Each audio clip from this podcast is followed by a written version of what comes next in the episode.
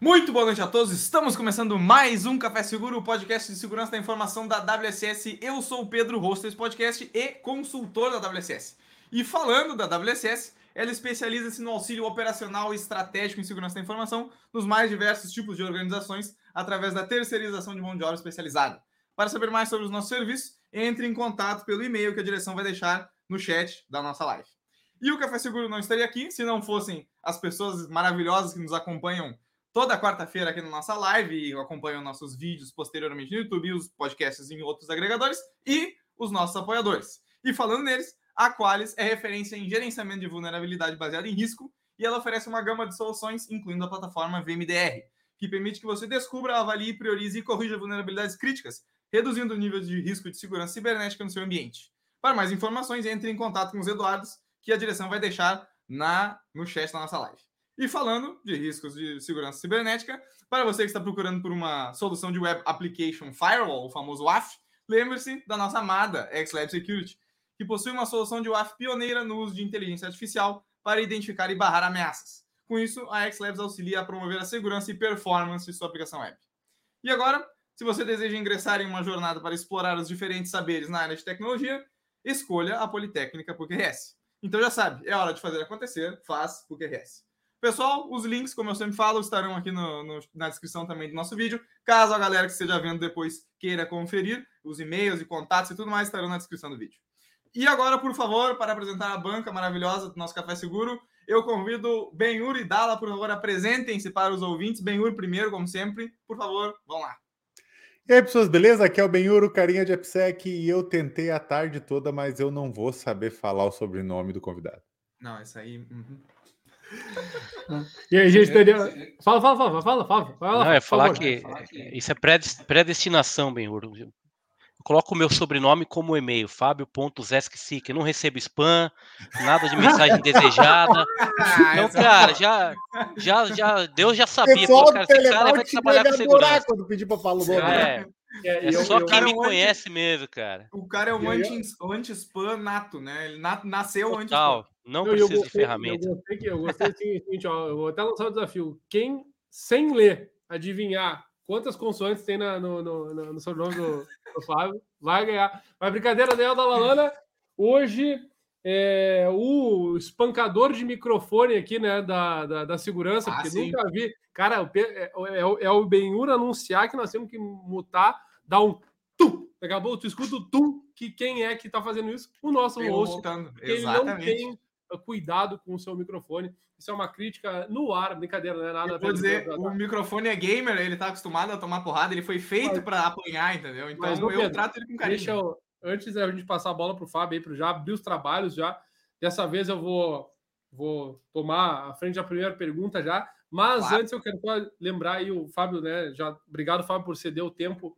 Uh, muito legal te ter conosco nos cruzamos lá no MyDSEC, já tínhamos anunciado aí que tu ia estar conosco, conseguimos reagendar, deu tudo certo e é ótimo de ter aqui. E mais, já que tu está no evento aí, né, no CSO Network, aproveitar quem está uh, aí participando do evento também, eu vi que é um, um evento para né, mais reduzido para vários profissionais da área da segurança, né? É isso? Para CISO.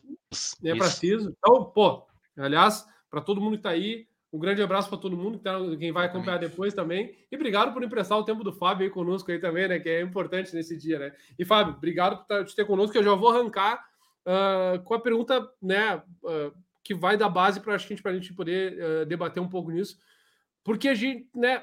Qualquer lugar que tu vai falar, e a gente pode acompanhar um pouco da tua palestra também lá no Mindsec, no, no sentido da, da temática, tu tá falando sobre o contexto de Open Finance e a gente vai ter que começar a falar. Para falar de segurança de Open Finance, a gente precisa falar do que é Open Finance. Então, eu queria até que tu fizesse, não só dizendo o que, que é, mas assim, o que, que te vem à mente quando a gente fala de segurança a Open Finance?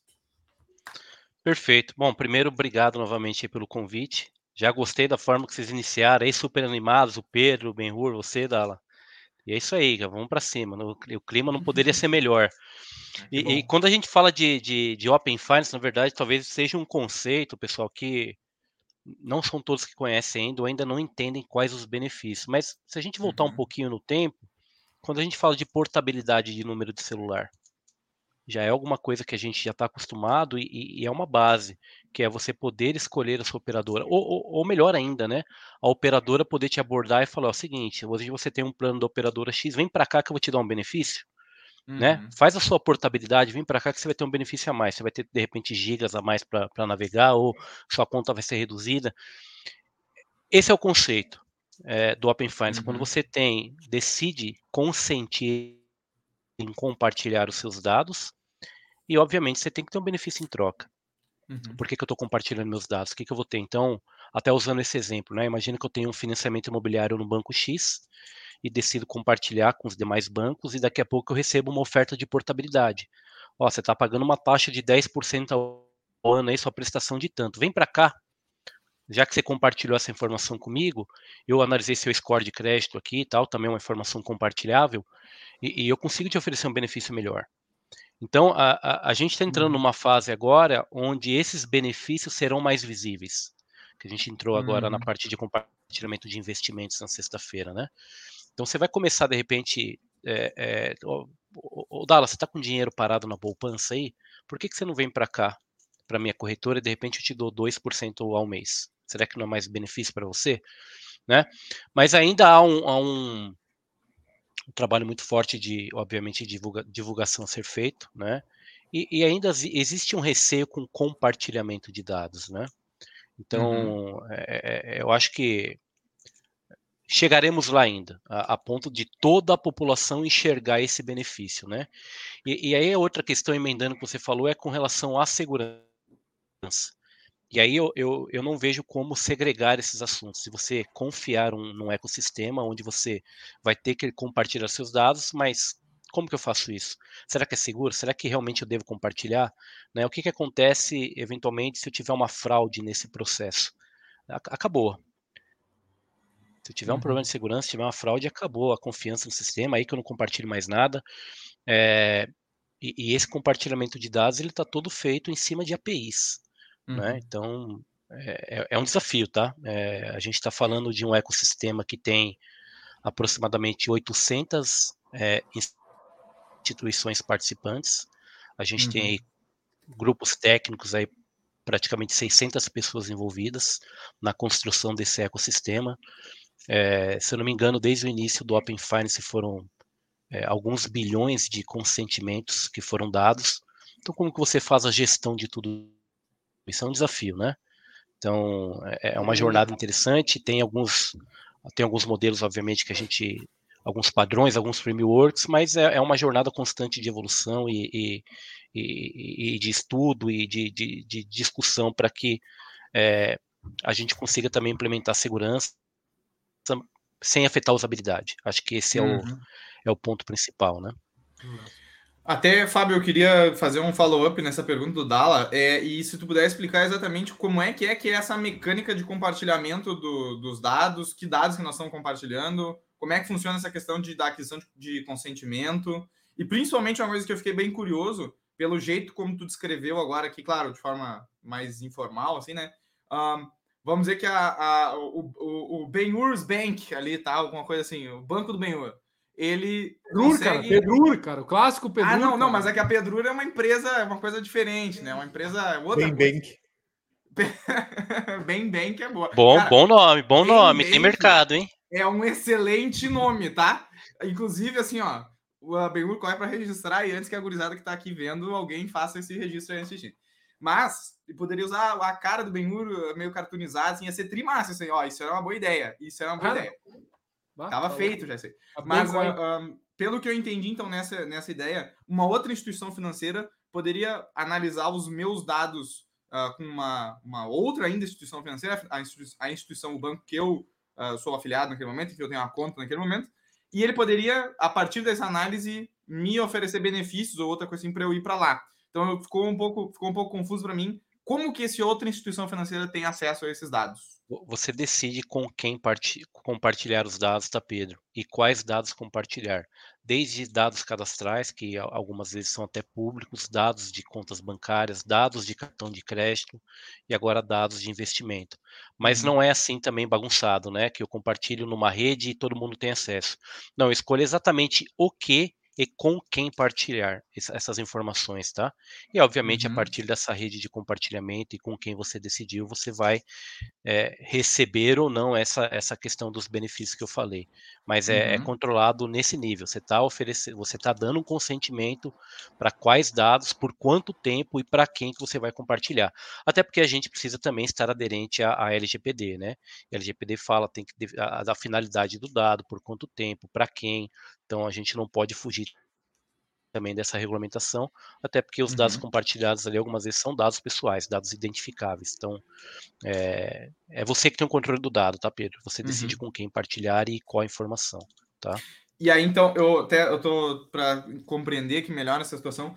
Uh, tu diria que isso é uma forma, é, o, o, a mecânica por trás disso é uma forma de dar, de, de como é que eu posso dizer, de dar poder para a pessoa, para a pessoa física ali, né, sobre os seus dados, de uma forma que antes esses dados já eram utilizados pela tua própria instituição financeira, enfim, só que tu não tinha controle deles e agora tu passa a ter controle deles, pode dizer com quem eu quero compartilhar, enfim. É, é nesse, esse é o mote da questão.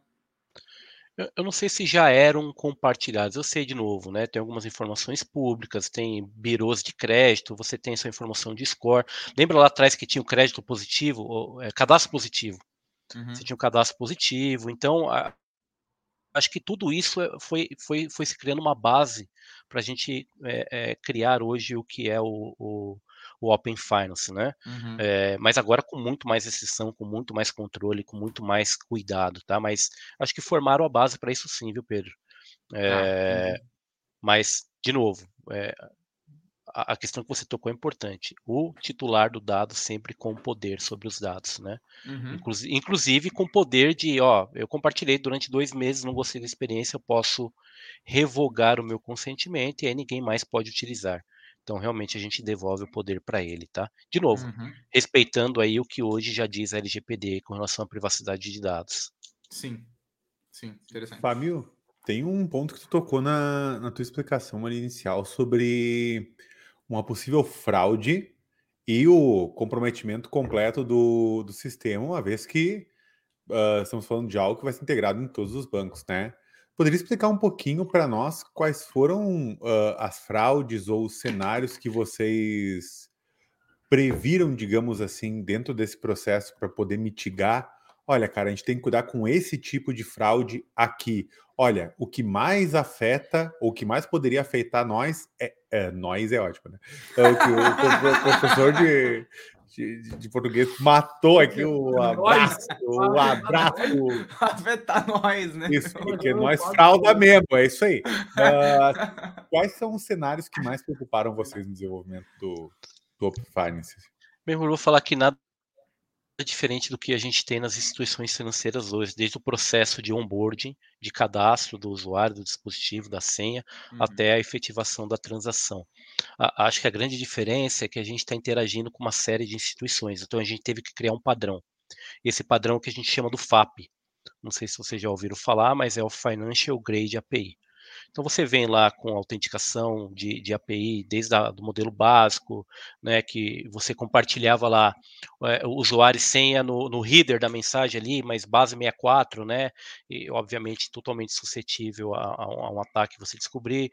Depois veio um token, um ID token, que você já usava alguma informação ali, talvez geolocalização, alguma informação do hardware, e você compunha um token ali, que também era vulnerável. Aí veio o ALF, o ALF2, o Alpha2 ele já coloca um token, usa algumas informações, ele gera um token, esse token tem prazo de validade, você pode revogar, você pode renovar e começa a colocar uma série de controles. Ainda assim, a gente viu que não era suficiente para o mercado financeiro e para o que a gente queria fazer. Aí veio o OpenID, veio o OpenID Connect e ela criou ali uma camada adicional de autenticação. Tá suficiente? Não tá? Não. Vamos, então, juntaram ali o pessoal do, do, do Alpha2 e o pessoal da E criou um padrão que chama FAP, que é Financial Grade API. Aí já colocou um servidor de autorização, já tem uma série de, de checagem, já tem, entra no nível do detalhe do protocolo, de RFC, e a gente começa a, a, a granular a forma como a gente faz essa comunicação. Então, hoje, é, em termos de segurança, acho que não tem nada mais avançado de, quando a gente fala de segurança de API do que o modelo FAP, tá? Até se você perguntar no mercado quem que entende de FAP hoje, muitas poucas pessoas, talvez só quem está diretamente envolvido. As pessoas, a maioria pararam ali no, no ALF, no entendimento do ALF, obviamente que é a base, né? Mas a gente subiu ainda dois níveis, né? Então é, é, é um trabalho eh, muito grande de especificação, de entendimento, e de novo, eu não posso afetar a usabilidade, sempre tem que ter esse, esse viés, sabe, é, porque imagina o seguinte, né? Você vai fazer o processo de onboard ali, eu já ouvi isso várias vezes, eu achei, achei engraçado. Aí você pega o celular ali para se autenticar e pede para você aproximar o rosto do celular, né? Aí você aproxima. Ah, mas tira o óculos. Aí o cara tira o óculos. Aí dá uma outra instrução na tela, mas o cara não consegue enxergar porque ele está sem óculos. Aí o cara põe o óculos para ler a instrução, tire o óculos. E aí o cara fica travado e ele não consegue para frente. Ou seja, se eu não tomar cuidado com o nível de segurança que eu coloco de controle, eu perco a usabilidade. Se eu perder a usabilidade, o cara não usa o Open Finance, eu perco. Financeiramente, eu estou perdendo. Então é sempre esse equilíbrio qual que é a melhor forma de colocar segurança, de mexer com os protocolos de API e tudo mais, mas obviamente tendo, uma jornada de UX agradável para o usuário final. Não sei se respondi, mas tentei dar um panorama aqui, tá, Benhur? Assim, falando de fraude, uhum. nada diferente do que a gente vê no cenário financeiro. Né? A gente, obviamente, tem os casos, né, de, de ah, se o cara roubar o celular, o que, que acontece? Ah, se o cara invadir o, o banco, né? Claro que tem cenários que são mais é, é, mais estritos ou mais é, não são tão fáceis de acontecer, mas óbvio que a gente tem isso mapeado. E a partir daí a gente define os cenários de risco, os controles compensatórios, enfim. Massa, massa é, demais. Em suma, o, em suma é isso. O, o, aproveitando ali, ó, o João, é nosso convidado semana passada, tá no chat aí, João. Joãozinho Boa. Um grande abraço aí, cara. Legal? Um salve. Uh, ô, Fábio, pegando o gancho aí da tua fala, é, que acho que é legal comentar, tu falou antes sobre normativas e, e afins, né? que, que tu usa hoje, o que, que tu gosta de usar particularmente, que tu tem mais apreço em termos de normativas, assim, para a gestão da segurança no geral, ou na, naquilo que está mais aplicado ao contexto Open Finance? É, como a gente está falando do mercado financeiro, sempre, obviamente, as normas de segurança do Bacen. Então, você tem a Bacen 85, você tem o manual 3.0 de segurança de APIs, né? Aí, quando você fala de segurança de API, você tem o OASP, é, tudo que já é conhecido, né? E, obviamente, o FAP. O FAP vai te ditar ali padrões, vai descendo o nível de detalhe que a gente precisa. Mas são frameworks de mercado. Eh, a gente está até discutindo aqui que é, tem, hoje você tem diversas soluções, diversas tecnologias, até com inteligência artificial, mas as empresas ainda sofrem muito dela por não fazer o básico, cara. Então você pega ali o Sys-Top Controls. Uhum que eram 20 uhum. controles, agora são 18. Você passa por, por, por, aqueles níveis ali de ter um inventário, de hardware, de software, de ter hardware, de ter patch, de ter vulnerabilidade. Faz um raio-x nas empresas. E quantas fazem isso? Aí as pessoas estão discutindo, ah, a gente precisa ter o um melhor sistema de SOC, de Truth Intel tal. Cara, por que, que você quer ter Truth Intel se você não fez o básico ainda? O que, que adianta você saber que tem alguém querendo te atacar na Dark Web ou que o dado vazou? Ou, ou usando esse exemplo mesmo, tem alguém querendo te atacar, mas você está preparado para para se proteger, se realmente isso se materializar, se esse risco é, for, for, for realmente ser, ser materializado, você está preparado? Então, é, todos esses padrões ajudam, todos, todos têm, têm boas práticas de segurança, têm experiências de pessoas que já passaram ali, obviamente construem, constroem um framework para te ajudar, mas eu gosto muito de, de fazer as coisas de forma simples e voltar para o básico, sabe? Hum. É legal, é legal falar que é o principal. A gente vive isso, na WCS a gente vive muito esse cenário, porque é o nosso público-alvo, né? Nossa, a gente trabalha muito com, com esse tipo de empresa que ainda está a gente é o setor de segurança das empresas e é muito ah, interessante trazer isso porque o Pedro, particularmente, é, junto, né, tá desde essa jornada mais há mais tempo, acompanha o, como a gente mede isso né, com os clientes. Isso que você falou assim, ó, fazer o básico, né? É. E não é, é, me remonta um pouquinho, Benhur e Pedro e Fábio, alguns episódios atrás, a gente estava falando sobre higiene, né? Ah, fazer higiene, fazer. Sim, Cara, sim. E, e, de novo, né, Fábio, é muito louco isso, porque Louco não, né? Não tem nada de louco, é realista, né? Completamente realista e coerente, mas vem tu aqui e, e reforça esse, é, é, isso. A gente fazendo até um compilado assim das nossas discussões aqui no podcast, a gente acaba, no final das contas, levantando variáveis que, que se repetem né? E essa é uma variável que você perde. Fazer o básico parece um discurso tão, né, né, parece tão fácil, mas tem uma complexidade muito envolvida por trás disso, né? Para as empresas poderem fazer o básico, né? Vocês conhecem o Mitre Attack? Ou claro, Mitre, enfim, tem várias formas de falar. Sim. Ali você tem as táticas e técnicas utilizadas ali pelos atacantes, né? Se eu perguntar para, de repente eu chego numa empresa e já estou aí muito como advisor também, falou, ó, dentro dessas táticas e técnicas aqui é, é do Mitre, e faz um pareto aí, quais são as mais utilizadas. E aí você vai lá para o seu SOC e vê se seu SOC tem os use cases para tratar essas mais utilizadas. É, porque assim, eu, eu, já fui ethical hacker também, né? Até uhum. mais de 20 anos de experiência na área de segurança da informação. E, o que, que, o hacker faz? Ele tenta, obviamente, pelos caminhos mais conhecidos. Ele tenta uma porta, um RDP, ele tenta ali as coisas que estão expostas. Se ele não consegue, aquela empresa não for alvo, ele vai pular para outra. Uhum. Agora, se ele já bateu nas portas que ele conhece, nas vulnerabilidades conhecidas, nas CVS que tem publicadas e viu que tem, tem vulnerabilidade ali, ele falou, cara, consegui. E, e, acho que é essa questão de higiene, essa questão de, de cuidado que às vezes você está olhando o elefante branco passar no, no tá, tá, cuidando da formiguinha e o elefante branco está passando no meio da sala, uhum. né? Então é esse cuidado aí que, que tem que ter. Claro, de novo, as ferramentas estão cada vez mais avançadas, né?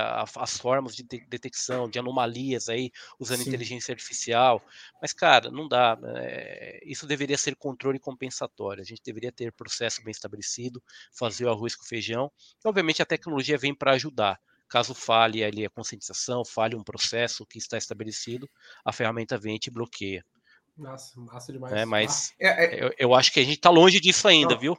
Não, não, não. É, é o que eu ia comentar, é o que eu ia comentar. É, é, eu não sei o que pensar desse caso, de tipo, de dizer assim, ah, que eu, a gente precisa sempre voltar para o básico e muitas vezes as empresas não e outras organizações, enfim, não fazem o básico ali, né, para segurança. Uh, eu, eu não sei se isso não é uma coisa assim, ah, nós vemos a, o estado de maturidade, assim, da, da do mundo, né, da, digamos, de todas as, as, organizações que utilizam tecnologia, assim, né, nos, como fonte do seu negócio ali, se a gente vê isso que o básico ainda não está sendo implementado a, a, a, a, completude ou, né, da melhor forma que aquela empresa conseguiria implementar. Eu não sei se isso não fala um pouco da, do estado de maturidade como um todo, ou, ou, ao contrário disso, se não é a coisa de que é, precisa. Existe aquela coisa de tipo a, a coisa da entropia, né? Se a gente deixar a coisa quieta, ela vai. A tendência é que ela se desmanche, né? Não é que surja a ordem, é que, é que a coisa surge o caos, né? Então, tipo assim, se a gente não não constantemente se esforçar em fazer o básico funcionar, é porque a coisa vai, a coisa vai se deteriorando mesmo, né? Eu acho engraçado isso, essa, essa natureza meio de o, o famoso enxugar gelo, mas não no sentido pejorativo de, disso, né? No sentido de que a gente tem que constantemente aplicar uma, uma força ali para manter a, a, o estado de segurança uh, elevado e aplicando o básico ali nisso. Né? Acho engraçado essa questão. É, eu não gosto do, do tal de segurança por obscuridade, sabe? Se eu não estou sabendo, talvez não esteja acontecendo nada. Cara, eu não gosto disso. Eu gosto de realmente saber, de controlar, de ver quais são os ativos críticos e, e enfim.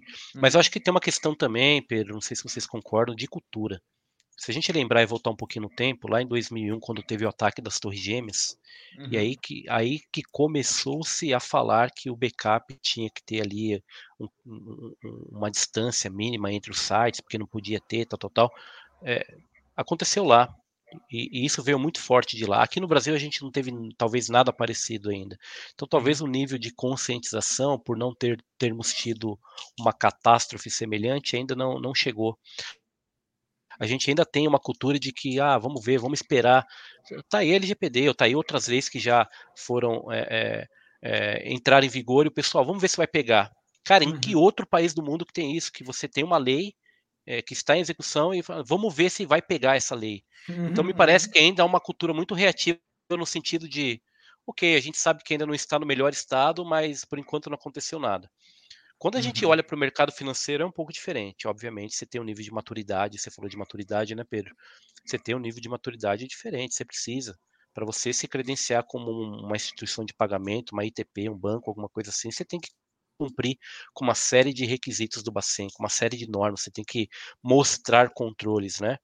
Eh, uhum. O grande ponto é como que eu mantenho isso, é, esses controles eh, aplicados de forma eficiente ao longo do tempo, na medida que o meu negócio ele movimenta, que novos riscos vão surgindo, né? Acho que esse é o desafio. Então, Sim. temos um desafio de cultura muito grande, né? E por conta dessa cultura, obviamente, nem todas as empresas conseguem o investimento necessário aí para a aplicação de controles. E, e, acho que tem outro ponto também, só para não me estender muito aqui, ainda alguns CISOs, alguns gestores de segurança da informação muito técnicos, que não conseguem levar para o board, não conseguem levar para os executivos uma, uma visão de negócio para mostrar que aquilo é importante, que existe um risco associado e que de alguma forma precisa ser endereçado. Enfim, você junta tudo isso aí, é, uhum. são oportunidades que a gente tem ainda de, no mercado de segurança, por isso que está tão escasso e, e, e, os profissionais cada vez mais valorizados, né? Acho que tem um grande, um grande apelo, um grande mercado ainda aqui para gente.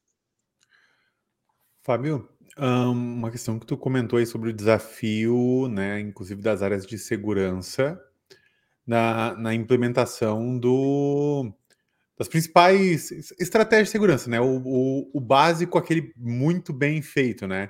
Porque a gente acaba diluindo esforços com coisas mais novas ou com outras coisas, porque o contingente dos times de segurança das empresas não aumenta na proporção que a gente evolui com a maturidade ou precisa evoluir com a maturidade, né? Por falta de conhecimento, por falta das pessoas. E aí, em determinado momento, chega a necessidade de implementar o Open Finance, né? Então, que acaba atacando todas as instituições financeiras aí que a gente, que a gente tem no nosso país. Obviamente, imagino, no momento que a gente começou a pensar, olha, vai existir Open Finance por esse motivo, esse motivo. Vamos aqui desenhar o protocolo, como vai ser a comunicação e vamos entrar em contato agora com os bancos e as instituições para fazer as implementações.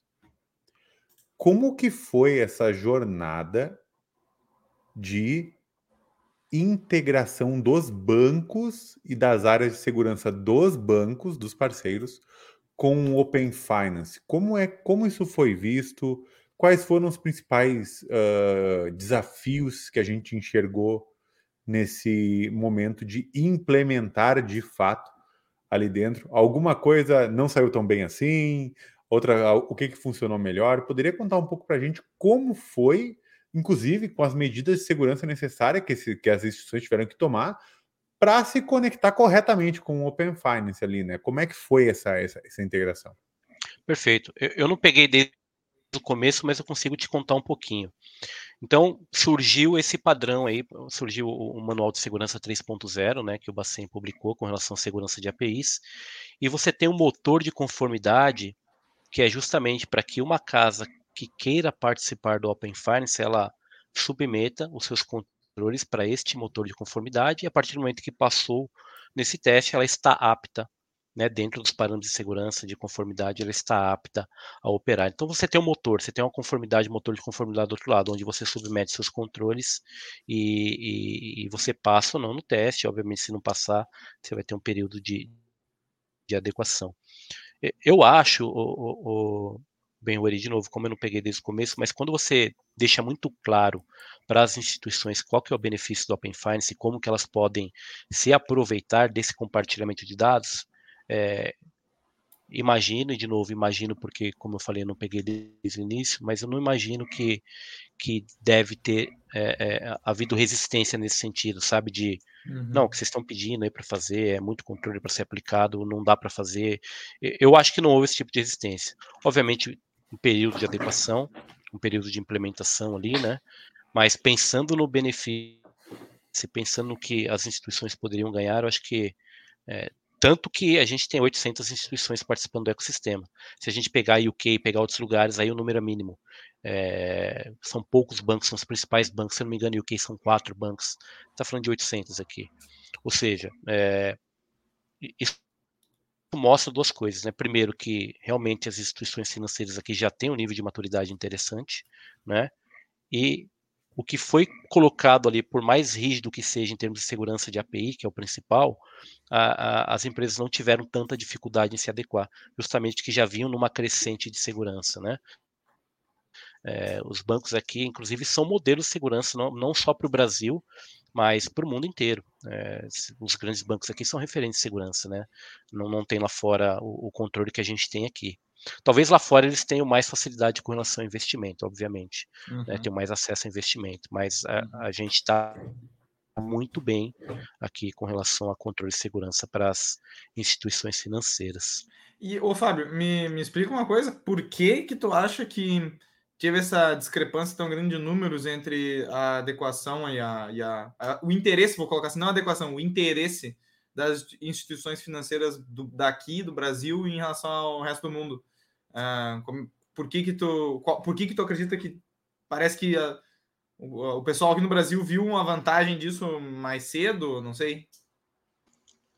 Cara, eu acho que aqui teve um movimento de você pegar alguns nichos, alguns segmentos de banco e começar a ter fintechs, né?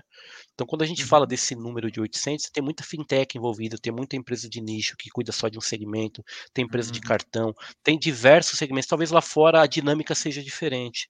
Né? Talvez você não tenha essa, esse, esse, esse mesmo número de instituições, ou você tenha nichos ali por segmentação, né?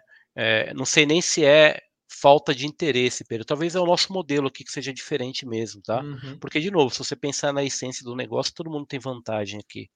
Né? Você pode usar os dados ali, desde que você Sim. tenha a permissão de, de utilizá-los com, com, dados consentidos e trabalhar essas informações para oferecer um produto, para capitalizar é, é, novos clientes, entendeu? Então, eu não vejo uhum. porquê de uma empresa não querer entrar, né?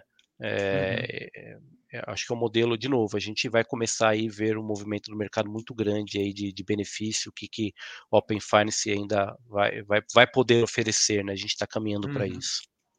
E, e só uma, uma para completar essa minha pergunta, uh, que eu tenho até anotado aqui no meu papelzinho, é, até até, até para tu explicar para ele, né? Tem a questão assim, do papiro. É, Contextualiza o, papel, o Fábio, que o, o Pedro aqui, historicamente. Ó, explica, explica, cara. Eu Porra. tenho, eu gosto do caderno, né? Aqui então, eu cara, um o, cara fez ali um 312 questões, cara. Nem, tu nem viu? Eu vou te falar, hein, pessoal. Isso aqui não é nada combinado, hein? Não teve script antes, nada. Não, não, tem nada. Isso, é só para deixar claro que às vezes tudo, tudo hot aqui, vamos para cima. Como, como fala o piloto do, do podcast. Como fala né? o piloto, né? Ele fala que é metodologia Go Horse, né? Aqui é metodologia é, Go Horse. Vamos... mas, Agile, Agile, vamos lá. É, exato, exato. Tem que, tem que tocar. Agora, o que eu. Mas eu queria saber o seguinte: é qual é a visão no ponto de vista de. Não só nessa questão, claro, tu comentou agora sobre a questão dos números e tal, mas eu não sei se tu, tu sabe também. Uh, como é que é mais ou menos a visão de fora de, sobre essa solução, sobre o Open Finance, para, é, enfim, a opinião estrangeira, né, de outras instituições financeiras ou outras organizações é, financeiras da, do mundo, como é que é que está sendo visto isso?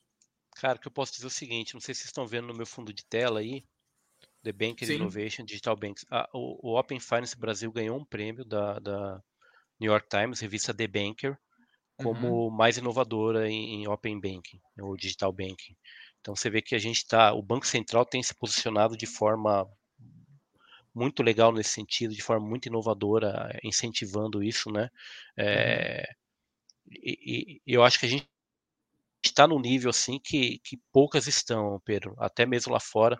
E o que que começou antes, de repente está em algumas fases mais avançadas, mas em termos de número, em termos de inovação, uhum. eu acho que a gente está também num patamar muito bom. É, é, não tenho todos os detalhes de implementação tecnológica lá, mas eu sei o seguinte, que a gente interage interage muito com o OpenID Foundation, a gente interage, interage muito com a FIDO Alliance, é, definindo novos padrões, né? Então, é, quando a gente está pensando em alguma jornada diferente, que quer incrementar mais segurança, a gente vai para esses, é, esses órgãos, né? Essas uhum. instituições uhum. que são instituições globais que estão apoiando o Open Bank em outros lugares. E muitas vezes o que a gente tem colocado aqui até vira alvo de discussão. Uhum. Pô, legal, lá fora não fizeram dessa forma, o que vocês estão colocando aqui talvez seja mais interessante. Ah, lá fora, de repente, eles estão usando um token de, de longa data para fazer isso, isso e aquilo. Aqui vocês estão vendo uma forma diferente. Então, é, eu acho que de alguma forma, em, em pouco tempo, se não já se, se não formos, a, a, gente vai se tornar referência, Pedro. Essa, essa é a minha visão, cara. Acho que a gente tem Bem muito massa. profissional bom aqui. O profissional brasileiro é muito criativo. Ele é um profissional o, o, que corre atrás muito conhecimento, porque a gente não tem coisas fáceis aqui, né? De novo, o acesso à, à parte financeira lá fora, acho que é, ela é mais facilitada. Então aqui Uhum. a gente corre atrás mesmo desse conhecimento de use case, discute e desenha soluções técnicas, né? Então a gente tem os grupos de trabalho que nos apoiam também. Então só, só para vocês entenderem a dinâmica, vem lá uma uma ideia do Banco Central, uma nova, uma nova implementação. Isso desce para os grupos técnicos. Tem, hoje a gente tem algo em torno de acho que 20, 27 grupos técnicos, eu não tenho o número de cabeça aqui, peço até perdão, mas mais ou menos 600 pessoas envolvidas.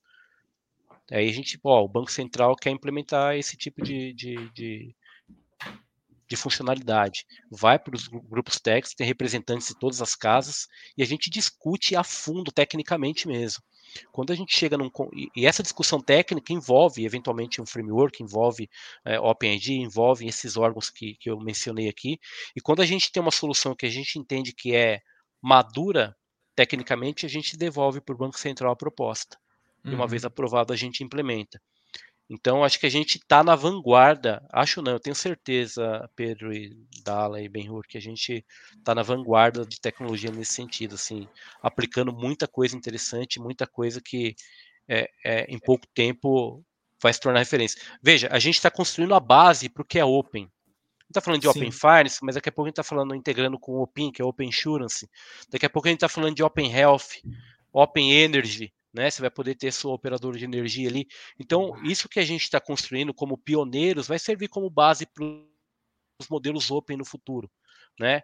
Então, acho que é, é, é, é, bem interessante pensar que Ah, a gente está construindo uma jornada que tem um propósito por trás, vai deixar um legado, né? Isso, isso é motivo de, de grande entusiasmo, sabe? Ah, que massa. E, aí, Uhum. e, aí, e aí, Fábio, até puxando o gancho com, a tua- com essa fala, é, eu ia te perguntar assim, o que, que é que de mais atrativo tu tá, assim, por uma opinião tua mesmo, que tu tá vendo, em termos de o que for, tecnologia, mecanismos, controle, processo, assim, que é uma coisa que tu olhou assim, bah, que coisa que me chamou, bah, é muito... Bah, me chamou momento, atenção. momento gaúcho do podcast, chega Momento- Seguro. É, assim, é uma coisa que te, chama, que te chama assim, né? Que te brilha os olhos assim, ah, isso aqui, olha, isso aqui é massa. Tem alguma coisa que, que te vê a cabeça rápido, assim? Cara, vou te falar que antes disso, né? Eu, eu- eu sabia que tava um clima legal aqui no podcast, que eu, que eu, que eu, eu morei 11 anos no sul, cara. É mesmo? Então, Ah, então Tô tá vendo aí, esses ó. sotaques aqui, daqui Se sentiu em casa. Daqui a pouco vai- casa vai. vai voltar o sotaque aqui daqui a pouco. Hein? Se eu começar a falar da E, PA e tal, é porque, né? É. é. Então tu tá em Muito casa, bom, então muito tu tá. Mas, cara, eu, eu acho, Dala, que é, essa parte de, de ver novos padrões de tecnologia, principalmente de segurança de API, se você pesquisar no mercado, quantos conhecem de segurança de API hoje em dia nesse nível são moscas brancas, cara. Uhum. É, eu falei de FAP aqui. Se você pesquisar no LinkedIn aí, FAP, quem conhece de FAP, de OpenID, de OAuth, é música branca. Então, assim, esse é um lado que eu gosto bastante, de estar sempre, é, é, é, de novo, na vanguarda do que há de novo de tecnologia, de segurança e tal. É, é um aspecto que me chama muito atenção. E a outra é é estar inserido no contexto de negócio, entendendo ali o que, que o Banco Central pensa, a Febraban, os órgãos, né? É, como que eles querem movimentar o mercado financeiro e aí como que a gente pode apoiá-los nesse sentido tecnicamente. Então, é, é, é, acho que todas as camadas ali de você entender o negócio, entender para onde o mercado financeiro está indo e como que, obviamente, a gente apoia e, e, e o resultado final é, é trazer um benefício para a população, né? Então, tem, de novo, tem um propósito por trás. Uhum. Então, acho que tudo isso me chama atenção, viu, Dado? Massa, massa, massa.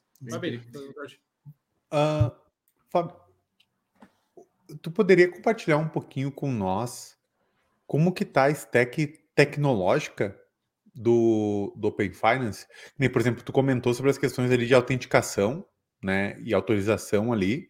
Ah, realmente, né, sair de um, de um, de um token basic para ir para um ALF, colocar o OIDC depois ali para poder ter esse conjunto da autenticação e da autorização e tu dar um passo à frente pro pro, pro FAP ali, ah, resol- resolveu, imagino, uma boa parte dentro da questão do ok. Acabo de provar quem sou eu e o que eu posso fazer, digamos assim, né? Ok, e dentro né, do Open Finance, tu poderia compartilhar um pouco com nós o que que, como é que está a stack tecnológica para garantir a longevidade do negócio, né? porque definir tecnologia ou um set de tecnologias para aplicar em 800 bancos por um tempo longo, né? Que imagino que, poxa, olha só, temos aí a previsão, cara, de 10 anos, 15 anos, essa brincadeira aí tem que estar tá no ar. Como é que pode compartilhar um pouquinho para a gente como é que como é que está sendo essa experiência, como é que está sendo isso? É, algumas coisas para deixar clara, né? A segurança do ecossistema, obviamente, tem esses padrões, mas a segurança do ecossistema a própria instituição tem que fazer. Né? A, a gente, como Open Finance, além desses padrões, a gente monitora o perímetro central, que são as aplicações ali que você tem o portal do cidadão, você tem a plataforma de coleta de métrica, você tem ali o portal onde as instituições se cadastram, colocam as informações para poderem participar do diretório, que é o diretório central. E aí, nesse sentido, Benhur, nada de diferente do que a gente já conhece, cara, de, de, de modelos de segurança, de monitoramento, de, de, de, de novo, tá lá no, no, no Top Controls. É aquilo ali né? A gente implementar controles baseado naquilo. Se a gente tiver suporte de tecnologia avançada, a gente vai colocar, se for por meio de processo, acho que nesse sentido não foge muito. O, o que foge e, e, o que a gente investe bastante tempo é, de novo, quando vem algo, alguma demanda do Banco Central e a gente vê como que a gente pode fazer isso da melhor forma. Exemplo, a gente está estudando muito agora FIDO. Não sei se vocês já ouviram falar de FIDO Alliance, é, PESKIS, ou seja, como que a gente dentro de uma jornada... Web Alphin. Exatamente. Ah, bacana. Exatamente. Então, dentro de uma jornada de pagamento, como que eu garanto que o cara é o cara mesmo, que ninguém está com, com a, o celular dele? Então, você une o que eu sei, que é um PIN ou uma senha, o que eu tenho, que é o seu laptop, o seu mobile, é, e quem eu sou, que é a sua biometria. Aí, quando você junta esses três fatores e coloca isso dentro de um token, fica mu muito mais difícil eu ter um, uma fraude, eu ter, porque eu, eu tenho que ter esses três elementos juntos né? Não basta só alguém clonar o seu rosto com inteligência artificial e ter a biometria. Eu ainda assim deveria estar de posse do seu dispositivo e ter uma senha. Então, eu acho que nessa parte, quando a gente tem uma demanda de negócio e discute como implementar essa demanda do negócio, que geralmente vem do Banco Central, da melhor forma. Aí, aí sim você tem inovação. Do resto, é, é, aplicar o que a gente já tem hoje de mercado, de ferramenta, de monitoramento, de controle. Eu acho que isso não foge muito. Eu acho que a novidade vem realmente quando a gente precisa é, é, definir uma demanda ou uhum. implementar ou atender uma demanda que vem de negócio, sabe? E até eu queria. Faz sentido, Benhur? Respondi, cara? Faz, faz, faz, faz, todo sentido. Fico bem, bem feliz de escutar essa questão do, do Fido, porque colocar algo na ponta, do lado do, do, do cliente mesmo, né? Para proteger ele do tipo, cara, eu só tenho como verificar a identidade, né? Eu não tenho nada daqui que se vazar ou se tem alguma coisa, o cara pode se passar por você porque só você tem isso, né? Claro, exige exige um cuidado forte do lado do cliente, né, para que ele proteja a sua, sua própria identidade, que hoje, dentro desses mecanismos de autenticação e autorização que a gente tem, a gente tem, trouxe muito para nós e entrega para a pessoa uma cópia do que a gente tem, digamos assim, né? Poxa, uhum. ó, tu me passa tua senha, eu vou salvar ela de forma segura e beleza, manda aí. Mas eu tenho e você me prova. Eu tenho e você me prova. A partir de determinado momento que você se provou, eu te entrego algo que, cara, ó, isso aqui agora você está na sua responsabilidade, né, de forma segura e tu conseguir validar isso só isso diminui muito, digamos assim, a, o teu risco de exposição com relação a esse tipo de informação que tu tem dentro de infraestrutura, né? Perfeito. Então, a, a, é um... eu, eu lembrei de outra coisa aqui também. A, a, gente usa sinais de risco também, tá? Comportamentos anônimos. Então, o Benhur está sempre acostumado a fazer as transações dele de São Paulo, tua localização. Daqui a pouco o cara está na Espanha. Opa, será que é ele mesmo? Será que eu não devo exigir, nesse caso, alguma, algum, algum parâmetro a mais, né? Pedir para ele, uhum. antes de efetuar a transação, deixa eu ler de novo a biometria dele, alguma coisa nesse sentido. Então a gente também usa, né, para iOS, para Android, ou, ou para Windows, aonde que ele está, quais sinais de risco que a gente pode capturar, e aí a gente junta com isso, né? O que eu sei, o que eu tenho, quem eu sou, com sinais de risco. Né, citando alguns, né, geolocalização, enfim, é, o volume de transações que ele faz, o, o, o, o, valor tal. Então a gente começa a juntar uma série de pecinhas, uma, uma série de pecinhas que aí vai dificultando a vida do atacante. Né? Mas, de novo, uhum. é, tirando o FIDO, algumas inovações tecnológicas, o resto é unir o que já tem da melhor forma possível. A gente vai construindo esse modelo. Uhum. E até. E, vai lá, não, vai lá.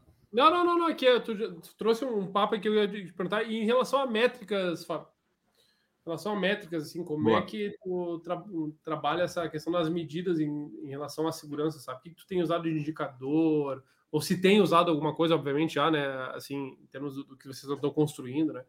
Que acho que também é legal, porque esse é um papo que a gente vem também discutir algum, alguns episódios aqui. Uhum. Se, tu puder falar, né? Isso é legal de novo, pode parecer chato, mas nada diferente do que já é utilizado. Não, exato, exato. Então a gente pega. É, é, a gente pega, por exemplo, eu pego o SOC, aí eu falei do Mitre, né? Eu falo uhum. quais são as técnicas e táticas mais utilizadas, qual é o nosso nível de cobertura, qual é o nosso volume de, de, de, transações aqui, qual é o volume de ataques, né? Como que a gente está prevenindo isso? É, cara, nada diferente qual que é o tempo entre um incidente e outro, tempo de resolução de incidente, se a gente tiver incidente, né? É, a gente tem antivírus, não tem qual é o nível de completude, patch, correção, tudo coisa de mercado, Dala. Uhum, uhum. Nada, nada diferente tá disso. a questão é, a, a gente não vai conseguir colocar controle em tudo. Então, dentro de uma cadeia de valor, quais são os seus ativos críticos? Em cima desses ativos críticos, o que, que efetivamente eu preciso monitorar? Não adianta achar que eu vou monitorar desde o do, do computador que está lá na ponta, que eventualmente não tem conexão nenhuma e que não traz risco para o meu negócio. Né? Então, uhum. o que, que é o core? Onde eu deveria realmente colocar esforço? E aí, em cima disso, a gente vê o que, que é interessante trazer de métrica, tá? Estou sendo muito simplista aqui ou não? Não, não, não. não, não, não. É, é, interessante de notar. É. Fala, fala. É, é, interessante de notar que é que não, não tem não tem muito como é que eu posso dizer é aquela coisa que é, é, é fácil de aprender difícil de masterizar né que o pessoal fala é, vão ser quase sempre claro com as exceções do negócio ali tal as diferenças do negócio vão ser quase sempre as mesmas as mesmas coisas que a gente está querendo medir né isso é que é interessante da, da área, né? É que é. Ah, como o Fábio comentou ali, tempo de resposta médio entre incidentes. Tipo, é uma coisa completamente. Como é que eu posso dizer? Não é banal, mas é. é, é... Se imagina que é isso que vai ter que medir mesmo, né? Saca? Não, mesmo que seja num contexto diferente de, sei lá, uma empresa Sabe? que trabalha com exportação de lã e, e Open Finance. É, é mais ou menos a mesma coisa que a gente vai tratar, né? Você sabe uma coisa que talvez tem uma galera que não dá muita atenção é, é, é saber trabalhar a informação. Então, por, talvez você não tenha um incidente, mas daqui a pouco você percebe uma volumetria diferente de um uhum. dia para o outro, de uma semana para o outro. O que, que, que, isso quer dizer? Vamos investigar. Por que, que eu tive uma, uma tentativa de acesso? Ou por que, que o volume de transações aqui é, para este tipo de negócio cresceu tanto? Será que eu não tenho alguma coisa diferente acontecendo aqui? Não não se materializou nada ainda. Mas eu saber trabalhar informação, por exemplo, eu já discuti com algumas pessoas que falam que gestão de vulnerabilidades não agrega nada para o negócio. Você roda uma ferramenta automatizada e fala, cara, tá bom, você vai fazer o que com isso? Depende da forma que você trabalha os números. Uhum. Depende, você encontra lá vulnerabilidades críticas, você senta com o gestor de negócio e fala, cara, eu encontrei aqui, sei lá, 20 vulnerabilidades críticas. Essas 20, elas estão atreladas a algum ativo crítico para o seu negócio? Aí estão. Tá bom, vamos ver o nível de exposição agora desse ativo? Cara, tá com nível alto de exposição. Então, se essa vulnerabilidade for materializada, você vai ter um problema sério aqui. Uhum. Então, você uhum. começa a pegar um número que inicialmente não quer te dizer nada e começa a trabalhar em cima do negócio e, opa, peraí, aqui eu posso ter um risco, né? São poucas as empresas, por exemplo, que conseguem, dentro de uma cadeia de valor, você mapear a cadeia de valor e falar o seguinte: dentro desse processo, na minha cadeia de valor, eu tenho oito processos críticos aqui. Aqui eu tenho esse ativo, esse ativo, esse ativo ligado, aqui eu tenho esse, esse, esse, esse. Aqui, se eu parar este roteador, eu paro todo esse processo. Ou seja, esse item passa a ser crítico dentro da minha cadeia. Uhum. Se ele é crítico, eu preciso proteger ele de forma diferente. Uhum. Então, quantas empresas têm esse mapa? De você pegar. E isso é base, tá? Isso é, é ITIL, é COBIT, né?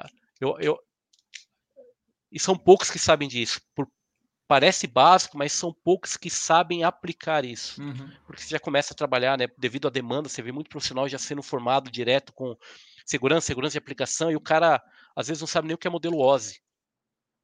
Né? E que é base, não, mas é bobeira, para que, eu preciso aprender isso? Falei, cara, uhum. como que você vai se proteger se você não sabe o comportamento de um ataque? Né? Porque você está colocando a, a, proteção numa camada que não, não é aí. O ataque está vindo em outra camada, não é ferramenta, não é isso. Então, é, eu acho que, que, que, falta muito ainda nesse sentido também, sabe? De entender as coisas, né? De entender a, a, anatomia de um ataque, o que tem por trás e realmente como que eu posso é, me proteger. E, de novo, uhum. eu falei da, da dificuldade também de comunicar isso para o negócio, né? Acho que isso tem melhorado muito com o passar do tempo, mas, cara, entra, no, entra numa empresa, você vai ser o CISO, quais são os processos críticos, o que efetivamente eu preciso me preocupar. Você já tem um mapa de ativos para esses processos críticos? Não, não tem. Então, vamos fazer isso primeiro? Depois a gente discute a estratégia de segurança. E você vai colocar mais ou menos controle de acordo com o seu ativo, né? De novo, é básico, básico. Não, eu, não, não, eu, dizer, eu gosto muito é, dessa palavra. Eu acho que não é, não. Eu acho que eu entendo que, que eu não, não diria que é básico, porque também, como eu falei, eu acho que básico também dá uma noção de baixa complexidade, né? E para alguns cenários é, é, básico, mas é. é. muito complexo, né? É. Uh, executar isso. E aí, agora tu falou, tu falou sobre isso, né? Me lembrei uma, um, um, assunto que tu falou no início ali do, do podcast, desse episódio, quando tu menciona que as pessoas ainda estão conhecendo o Open Finance, então tão, tão, tem um esforço também de divulgar isso legal, né? E uh, vocês já pensaram, ou estão pensando, ou já tem isso uh, em termos de como levar uh, as informações da segurança do Open Finance adiante, do tipo, para também trazer essa, essa participação né, das instituições financeiras, para elas estarem cientes também desses esforços, né, para isso? Como é que é essa isso, pela também, né? Uhum. Pela própria dinâmica do negócio já é de conhecimento, sabe, dela? Porque os bancos, uh, na verdade, não só banco, todas as instituições financeiras elas têm uma cadeira. Seja uma cooperativa de, de crédito, uma empresa de cartão, um banco, uma fintech, é, enfim, você tem seis cadeiras ali, mais uma, uma cadeira de um conselheiro independente. Então, cada cadeira nomeia um representante. Esses repre representantes estão nos grupos técnicos. Lembra que eu falei da estrutura de 600 pessoas? Uhum. Então, os uhum. bancos estão, os bancos, de novo, vou falar, instituições financeiras, é, uhum. é, elas estão representadas ali. Então, quando a gente define algo tecnológico, um controle, é, passa por toda esta cadeia.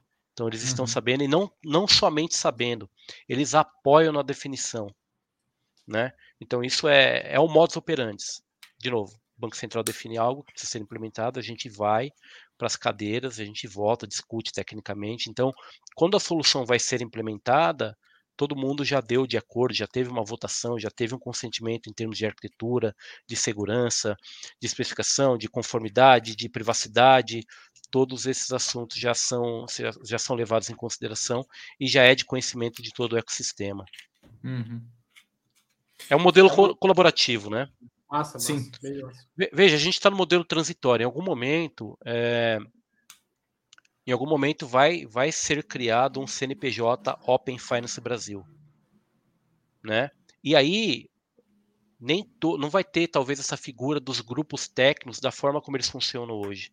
Talvez ainda uhum. seja um modelo consultivo. Isso eu não consigo dizer, obviamente, porque está sendo desenhado, né? Mas em algum momento é, vai continuar com essa colaboração, mas a, a, responsabilidade maior de definição do controle vai ser dessa estrutura definitiva que vai ser criada, mas ainda com o apoio consultivo desses grupos, né? Mas é um, é um modelo transitório que a gente está é, é, passando, né? Sim, sim. Até Respondido, só antes do... Eu não respondi, respondido, é isso aí mesmo, é para entender isso mais. Massa, Antes do Benhur fazer uma próxima comentário pergunta ali, que eu tô vendo que ele tá querendo fazer, só vou mandar um salve ali pro Raul, que chegou agora no chat e tava na palestra do Dala aqui anterior. Ó, boa noite. É, obrigado. Ah, é verdade, ó. Ó, e eu fiquei devendo, ó, ó, vou fazer. Tava lá o Gabriel, tava o Vitor participou pra caramba. Um abraço pro João e pro uh, Cássio e o Raul, que inclusive postou a foto lá no Insta lá. Muito bom, Raul. Ah, bom te ter aí. Eu estava lá com o pessoal da PUC uh, antes, PUC do Paraná, hoje é a semana acadêmica deles. Antes do podcast, estava lá na palestra de 2023. Obrigado aí pela companhia de vocês. Muito aí, bem. ó. Boa, boa, Raul. Vai chegando, vai mandando pergunta e fica à vontade. Vai lá, Amir, fica à vontade. Taca ali. Agora que tu comentou sobre essa interação com todo mundo para, poxa, tomar as decisões, tomar as definições, até mesmo para ter mais pessoas pensando na solução de um problema, né? De diferentes contextos, diferentes naturezas. Uh, tu poderia contar se tu tem aí alguma história muito legal que te marcou durante esse processo do Open Finance tu, que tu gostaria muito, assim, cara, seria muito legal que as pessoas conhecessem esse tipo de cenário, esse tipo de caso, esse tipo de situação que pode acontecer com quem está planejando um projeto dessa magnitude, né? Cara, vou te falar que tem, tem quatro, cinco meses que eu tô lá, né? E, e para mim é, tá tudo ainda nesse padrão que você falou de, de novidade, de entusiasmo, porque tudo para mim é novidade, né? Então todo, tudo que vem do Banco Central de, de novo, de implementação, a gente é, é, a, a, gente entra, é como se fosse um war room mesmo, a gente entra e fala, cara, e aí, o que, que a gente vai fazer? Como que a gente vai fazer para implementar isso? Então, uhum. acho que uhum. todas as experiências que eu passei até agora foram nesse nível, bem né? De, cara, muito legal nessa iniciativa, tá aí agora, como que a gente faz? E aí o que você falou também é interessante, você tem diversos níveis discutindo ali, diversas visões, né? É, algumas visões mais conservadoras, outras já muito mais liberais, e aí como que você junta tudo Faz isso? Faz com o XML aí! É, como que a gente chega no consentimento? Acho que esse é o desafio. Sim, né? Putz, cara, não, porque tem um padrão lá na Índia que o pessoal faz assim, não, mas cartão eles usam 3DS. Não, mas você tem o Apple, Wallet. Veja aí como que o Apple, o Apple Wallet funciona já para fazer os pagamentos e tal. Então cada um traz uma visão, traz um contexto e traz ali o prós e contras, né? É, a gente tem a figura também de centros de excelência que a gente pode é, consultar e que nos apoiam também tecnicamente.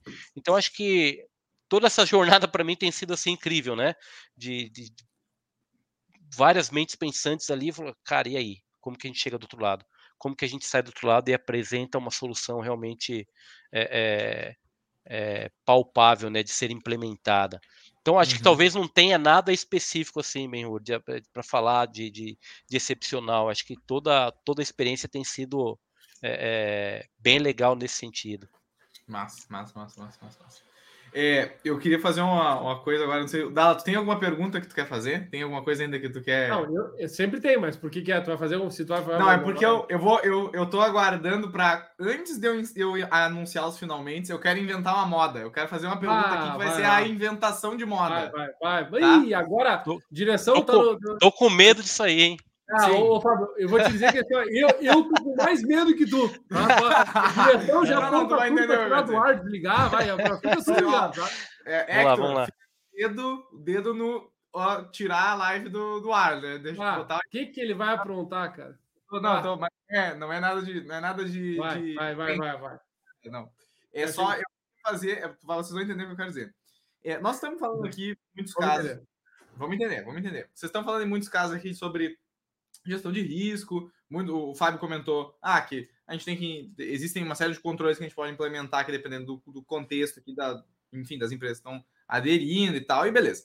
E como foi comentado antes, uh, eu, inclusive eu anotei aqui, que a usabilidade é uma, um, um, desafio aqui, né? A gente fazer esse equilíbrio, tu comentou ali, né? A gente fazer um equilíbrio entre ah, quais controles de segurança, como é que isso vai impactar na jornada de utilização do, do, do usuário ali, né? Do aplicativo, do, do, do, portal, enfim, da aplicação é, beleza.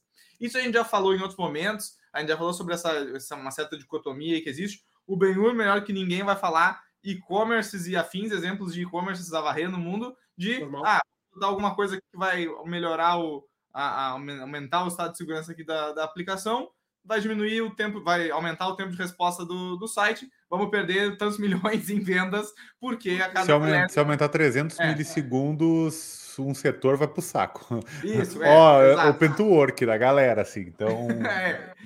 Open to work é trairagem. Open to work é, open to work. Mas aí, o que, que eu queria, o que, que eu queria comentar aqui, tá?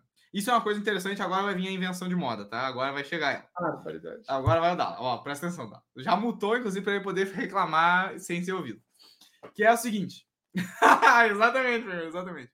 Que é assim, ó. O que, que, que, me, me ocorre aqui? Agora, daqui a pouco. Ah, agora nós não vamos conseguir falar porque nós vamos ficar fazendo piada disso pra Cara, fala, Cristo! Ah. Que é a, a, a questão de, de como gerenciar esses diferentes riscos. Porque o que, que o que, que me ocorreu enquanto estava falando isso? É, a gente tem, por exemplo, alguns riscos de segurança que a gente quer controlar com essas, essas medidas ali, ah, sei lá, botar mais uma autenticação ali, talvez pedindo a biometria de novo, talvez pedindo uma senha, para o cidadão fazer uma, uma transação ali de, sei lá, mais de 3 mil reais, alguma coisa assim, beleza, né? Só que isso, claro, vai impactar na usabilidade dele. Isso por si é um risco, que não necessariamente de segurança, mas é um risco relacionado ao negócio, né? Tu, tu colocar tantas barreiras ou diminuir a capacidade da pessoa de usar aquela, aquela aplicação vai fazer com que ela talvez não queira fazer, não queira usar ela ou perca esse dinheiro, como é o caso do e-commerce, enfim. Aí, a, o que eu queria debater aqui e tal, e pegar a opinião de, do, dos três aqui, né, sobre isso, é como é que a gente pode usar essa, esse problema para tentar entender um pouquinho melhor como é que é que se faz esse tipo de gestão de risco em segurança da informação, no geral, ali, também considerando o negócio, né? Porque por que, que eu penso isso? Porque tradicionalmente se define risco, uh, claro, com probabilidade de impacto ali, né, de algum evento, mas é, ele tem uma conotação negativa por natureza, né? A gente sempre considera que o risco é algo ruim. Nós estamos correndo um risco e algo, é um evento ruim que vai acontecer, é um dano. Existe um impacto, enfim, financeiro, operacional, ou danos, eh, enfim, de imagem, relação com o cliente. Nós estamos falando disso. Mas, ao mesmo tempo, quando eu corro o risco no caso do e-commerce, quando eu estou disposto a não colocar, sei lá, alguma coisa, algum controle que faça com que a minha aplicação se torne é, é, 32 milésimos segundo mais lenta, ao mesmo tempo eu estou fazendo com que eu ganhe dinheiro, ou deixe de perder, no caso, né? mas eu estou é, contribuindo com o lucro da empresa. E a gente até falou semana passada com o João sobre isso, de, ah, às vezes o, o, o, o ganho, a economia em segurança que eu vou ter é de mil, vamos dizer, número arbitrário, né? Mil reais, mas o, eu correndo esse risco vou conseguir gerar cinco mil reais. Então eu aceito correr o risco e beleza. Né? Então eu vou produzir mais dinheiro, eu pago era a multa em relação à compliance. Eu pago a multa e, e, sigo fazendo o que eu tenho que fazer, porque é isso aí. Eu queria eu pegar a opinião de vocês sobre isso, sobre essa questão de como é que a gente. Talvez essa definição de risco como sendo algo expressamente negativo uh, não seja tão útil mais hoje em dia. Ela não seja mais tão produtiva de ser usada. Porque existem situações como essas que são cada vez mais, mais presentes, de que eu quero correr aquele risco, eu aceito correr aquele risco, porque eu vou ter um ganho uh, ao correr esse risco maior do que o impacto que o risco vai ter. Então, eu queria a opinião de vocês sobre isso. Não sei se foi muito confusa a minha explicação, mas uh, eu queria entender um pouco isso. Talvez tenha uma abertura para uma nova definição sobre isso. Mas, mas vou falar, vou falar igual, igual você, mas bate, você, você deu a questão, mas também já deu a resposta junto aí, Pedro, na sua explicação. Pode Olha ser. só, é, é, é, foi tão bem elaborada que você já deu a resposta, Pedro. Mas, cara, vamos lá. Você já tem algumas métricas e indicadores. Acho que o Benhur falou bem aqui. Talvez um acréscimo de 300 milissegundos faça com que você perca negócio. Uhum. Então, tudo isso já é monitorado, concorda? Você já sabe Uhum. exatamente qual que é a sua, sua latência, até onde você pode ir, né, a comunicação, quando você chama uma API, em quanto tempo que ela tem que responder, quando você faz uma transação. Você já tem ali o próprio time de experiência do usuário monitorando a jornada dele para saber, oh, peraí, agora você está pedindo ali a biometria, você está pedindo a, a, a, autenticação facial ali, e você tem um público-alvo que eventualmente não vai conseguir utilizar, que não tem acesso a essa tecnologia, Uhum. né? Qual Uhum. que... Então, tudo isso já é monitorado. Quando a gente vai implementar um controle novo, a gente passa por tudo isso. A gente faz POC, né? A gente faz ali. Uhum. Não é, não é POC que a gente chama, esqueci o nome, mas Faz tem uma um período ali homologação de, do controle, né? Homologação. Então a gente vê se esses índices eles estão sendo afetados de alguma forma, Sim. né? Peraí, o que você está colocando agora, cara, a latência aumentou aqui. Não vai ser aceitável. A gente tem que melhorar alguma coisa aqui. É, o Uhum. que, que a gente pode, sem abrir mão do controle, ou assumindo o risco daquele controle não ser implementado. E eu acho que fica muito difícil em instituição financeira, mexendo com o volume de, de, de dinheiro, você assumir riscos Uhum. né? Eu acho que, pelo contrário, a gente tem que achar uma solução que continue atendendo os objetivos de negócio, mas não deixar de implementar o controle. Acho que só a solução muito, só em um casos muito específicos, como você mesmo já comentou, Pedro. né? o risco de eu colocar é, o, o, valor para eu implementar esse controle vai custar 5 milhões, mas se esse risco se materializar, eu perco 10 mil. Cara, não faz sentido nenhum. Não faz Uhum. sentido nenhum implementar esse controle. Então, todo esse cenário, todas essas métricas são levadas em consideração, tá? Uhum. É, e, e, e, tem monitorado, isso tem monitorado, tem os tempos de latência, de resposta, tudo isso é monitorado. É legal, Pedro, assim, eu, eu, eu te conhecendo também, talvez seja eu consigo investigar mais a, mais, mais a fundo o que, que é a tua, a tua questão de é que ela quer levar, né?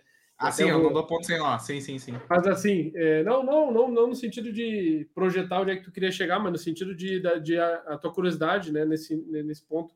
E uh, tentando fazer recorte da tua fala, o que, que, me vem na cabeça, que eu acho que é legal uh, uh, trocar, assim, nesse momento, assim, botar na mesa. E até vou deixar até como última fala, porque eu sei que daqui a pouco tu já vai, vai cantar. Isso aí. Vai, vai cantar a sineta aí, né? Tocar o berrante. É, que é o seguinte, né? Cê, risco é risco, né? Então, assim, não, quando falou assim, ah, não tem como ser visto de uma esfera positiva, vamos dizer assim, né? Uhum. O risco, não. Mas a gestão desse risco, sim. Né? Então, acho que uhum. tem, uma, tem uma questão, assim, que é, uh, junto com o que o Fábio traz, assim, também para a mesa, que uh, para tu saber essas informações, por exemplo, essa que tu falou, né? Ah, o milésimo de segundo que impacta que não sei o que, que eu vou ter o um controle tal que faz não sei o que. É, nós estamos falando, assim, de um cenário uh, extremamente controlado uh, uhum. e bem gerido, uhum. com, com a condição, né? E aí citando uma coisa um pouco mais generalista, de recursos e controles de segurança que possam fazer essas medições e te dar uh, em, com precisão, com acurácia, e aí sim finalmente chegar na, na, na tua, no teu ponto central. Cara, talvez eu ganhe usabilidade, e aí esse ganho de usabilidade, ou esses outros ganhos que tu está trazendo, eles fogem um pouco da seara da segurança, e aí vai acontecer o seguinte, Pedro. É mais um motivo pelo qual a segurança transita em tantas áreas diferentes. Que uhum. se fosse só a gente pela gente, vai ficar sempre o discurso que tu está trazendo. O risco como negativo, a segurança como obstáculo, a dificuldade que a gente impõe para o usuário. E aí o discurso que a gente quer levar adiante de vamos ajudar, vamos para frente com a segurança, ele não, não se consolida. Então, tudo isso Perfeito. que o Fábio traz, eu acho que é, impacta nesse ponto.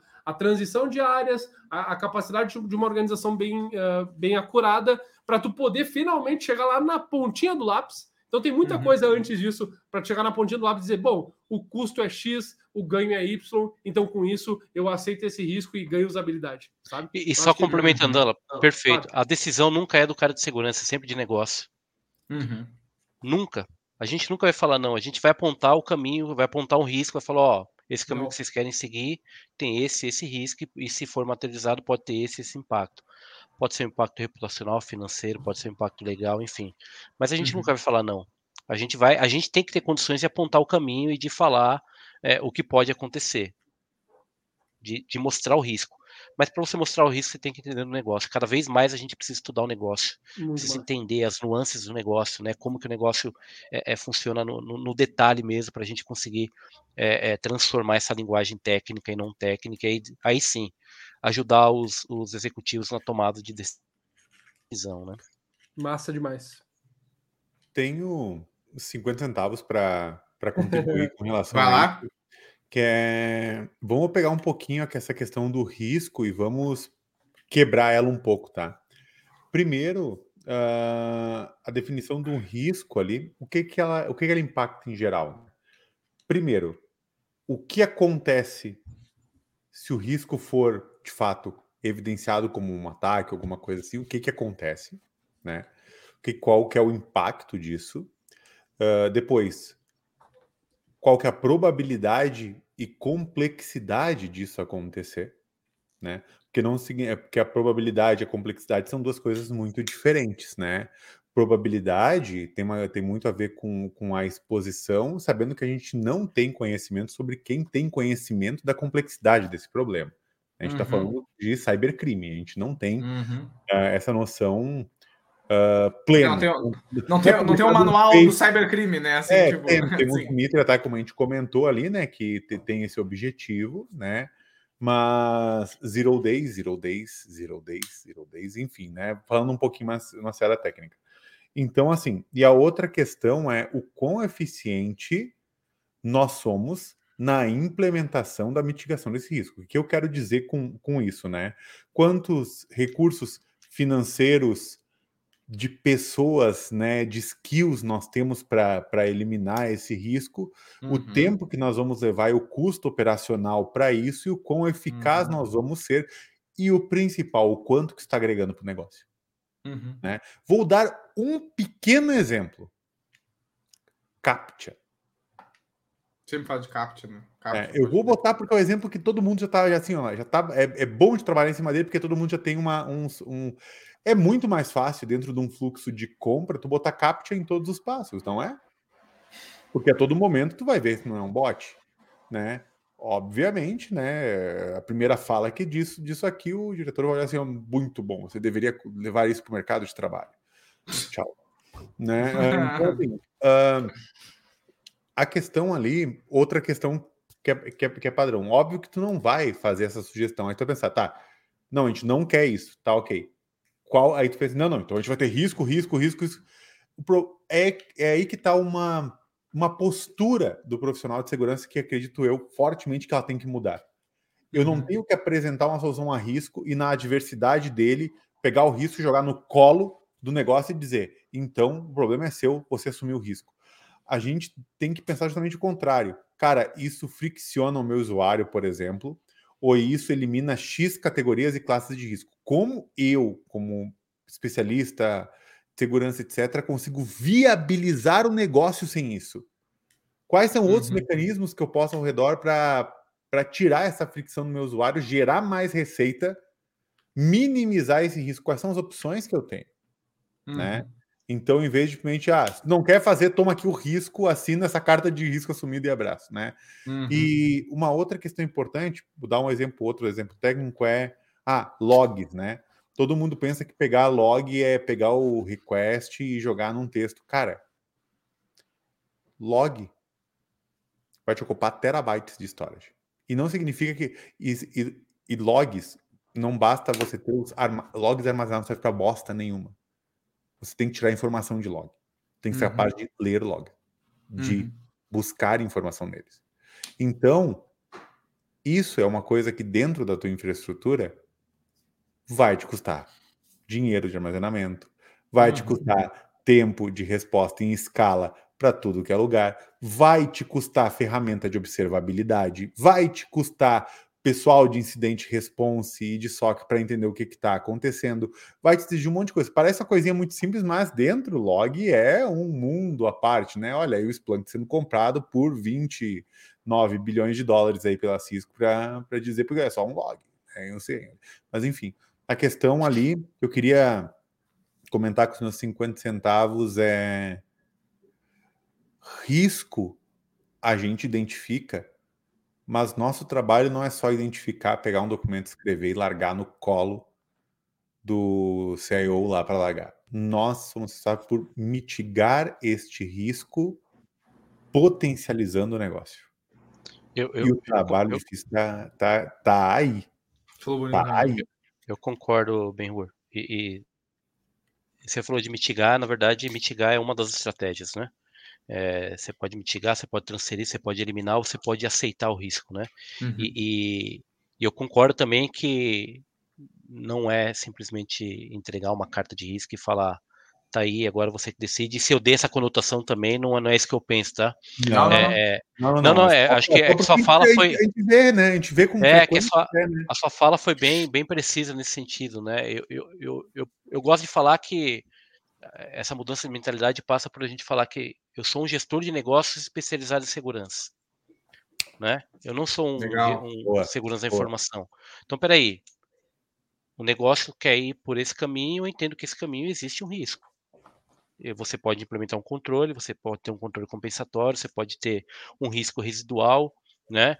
Tem esses caminhos a serem seguidos. Você apresenta uma solução, né? Não simplesmente fala, tem um risco e assina aí, né? Ó, tá aqui uma solução.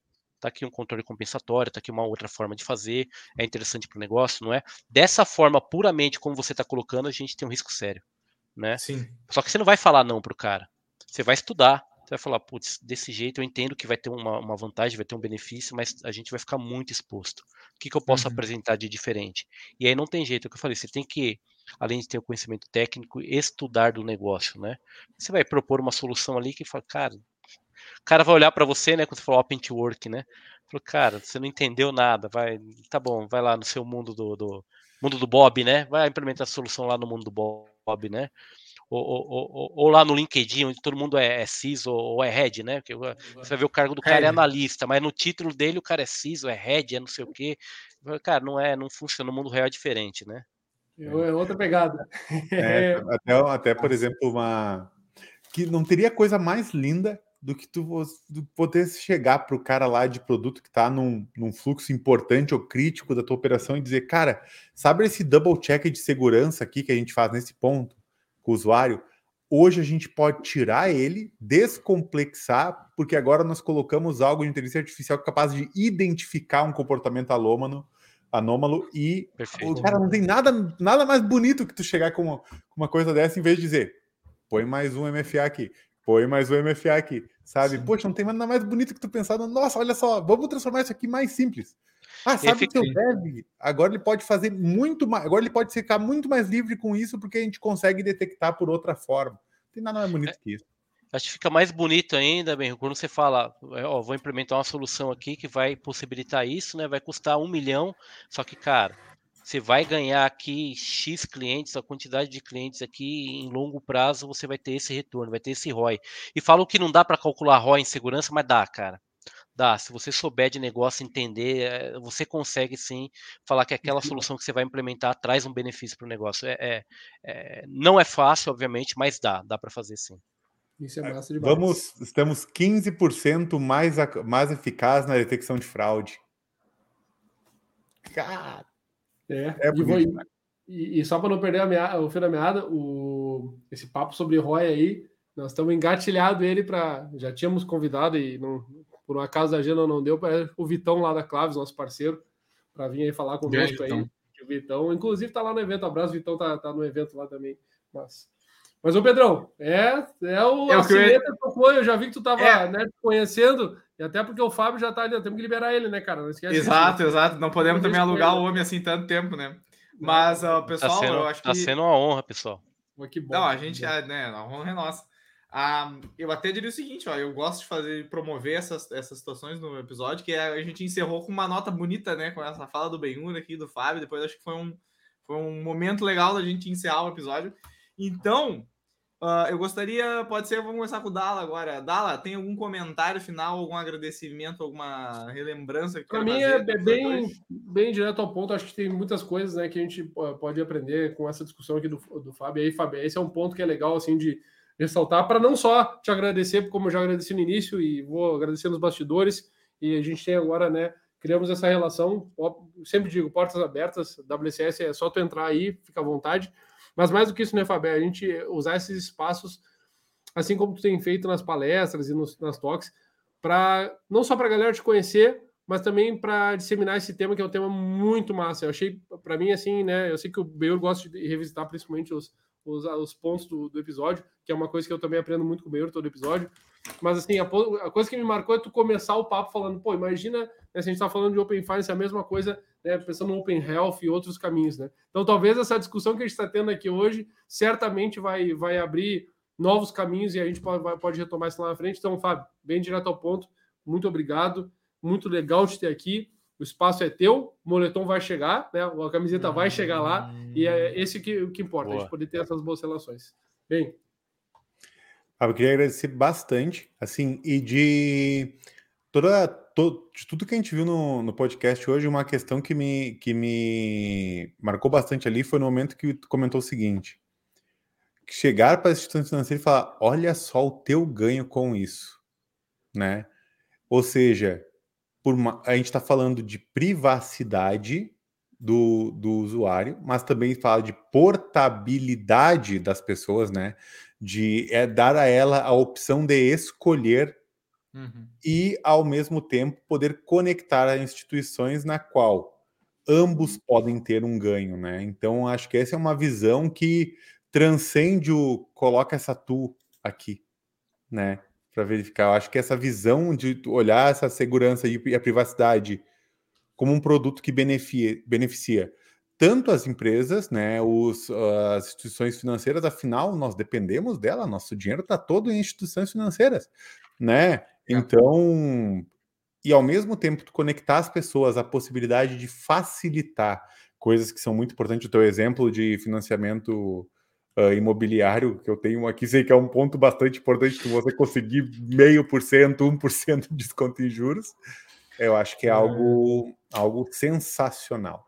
Então, ter um projeto que estar, né, num projeto com, com esse impacto social, digamos assim, deve ter sido muito recompensador e muito obrigado pela participação de hoje. Show de bola. Pessoal, é, não sei se o Pedro vai falar alguma coisa, mas. Não, não. É, o meu é o final. É, tudo certo. Tá bom. Meu é o final. O privilégio foi meu aí, bate-papo super descolado, descontraído aí. É, vocês são, são, são férias aí, me senti acolhido aí pelo sotaque. é, da próxima vez, se tiver oportunidade, eu vou vir, eu vou vir com o sotaque mais, mais preparado aí. Vou, vou a próxima, conversar um pouco não, a com a galera vez, A aí. próxima vez que tu vier aqui pro Rio Grande do Sul, a gente tem que marcar de comer um X aqui, então, né, meu? Aí sim. Ah, boa. Ah, boa aí vamos, sim. vamos, X coração. vamos sim. É, mas, pessoal, tô à disposição aí, foi, foi um prazer mesmo. Aí, obrigado, Obrigado, aí por Fábio, terem obrigado. aberto as Massa. portas aí do podcast. No que, no que precisarem de mim aí, podem me próxima, que vai ser sempre um prazer. Com certeza. bola.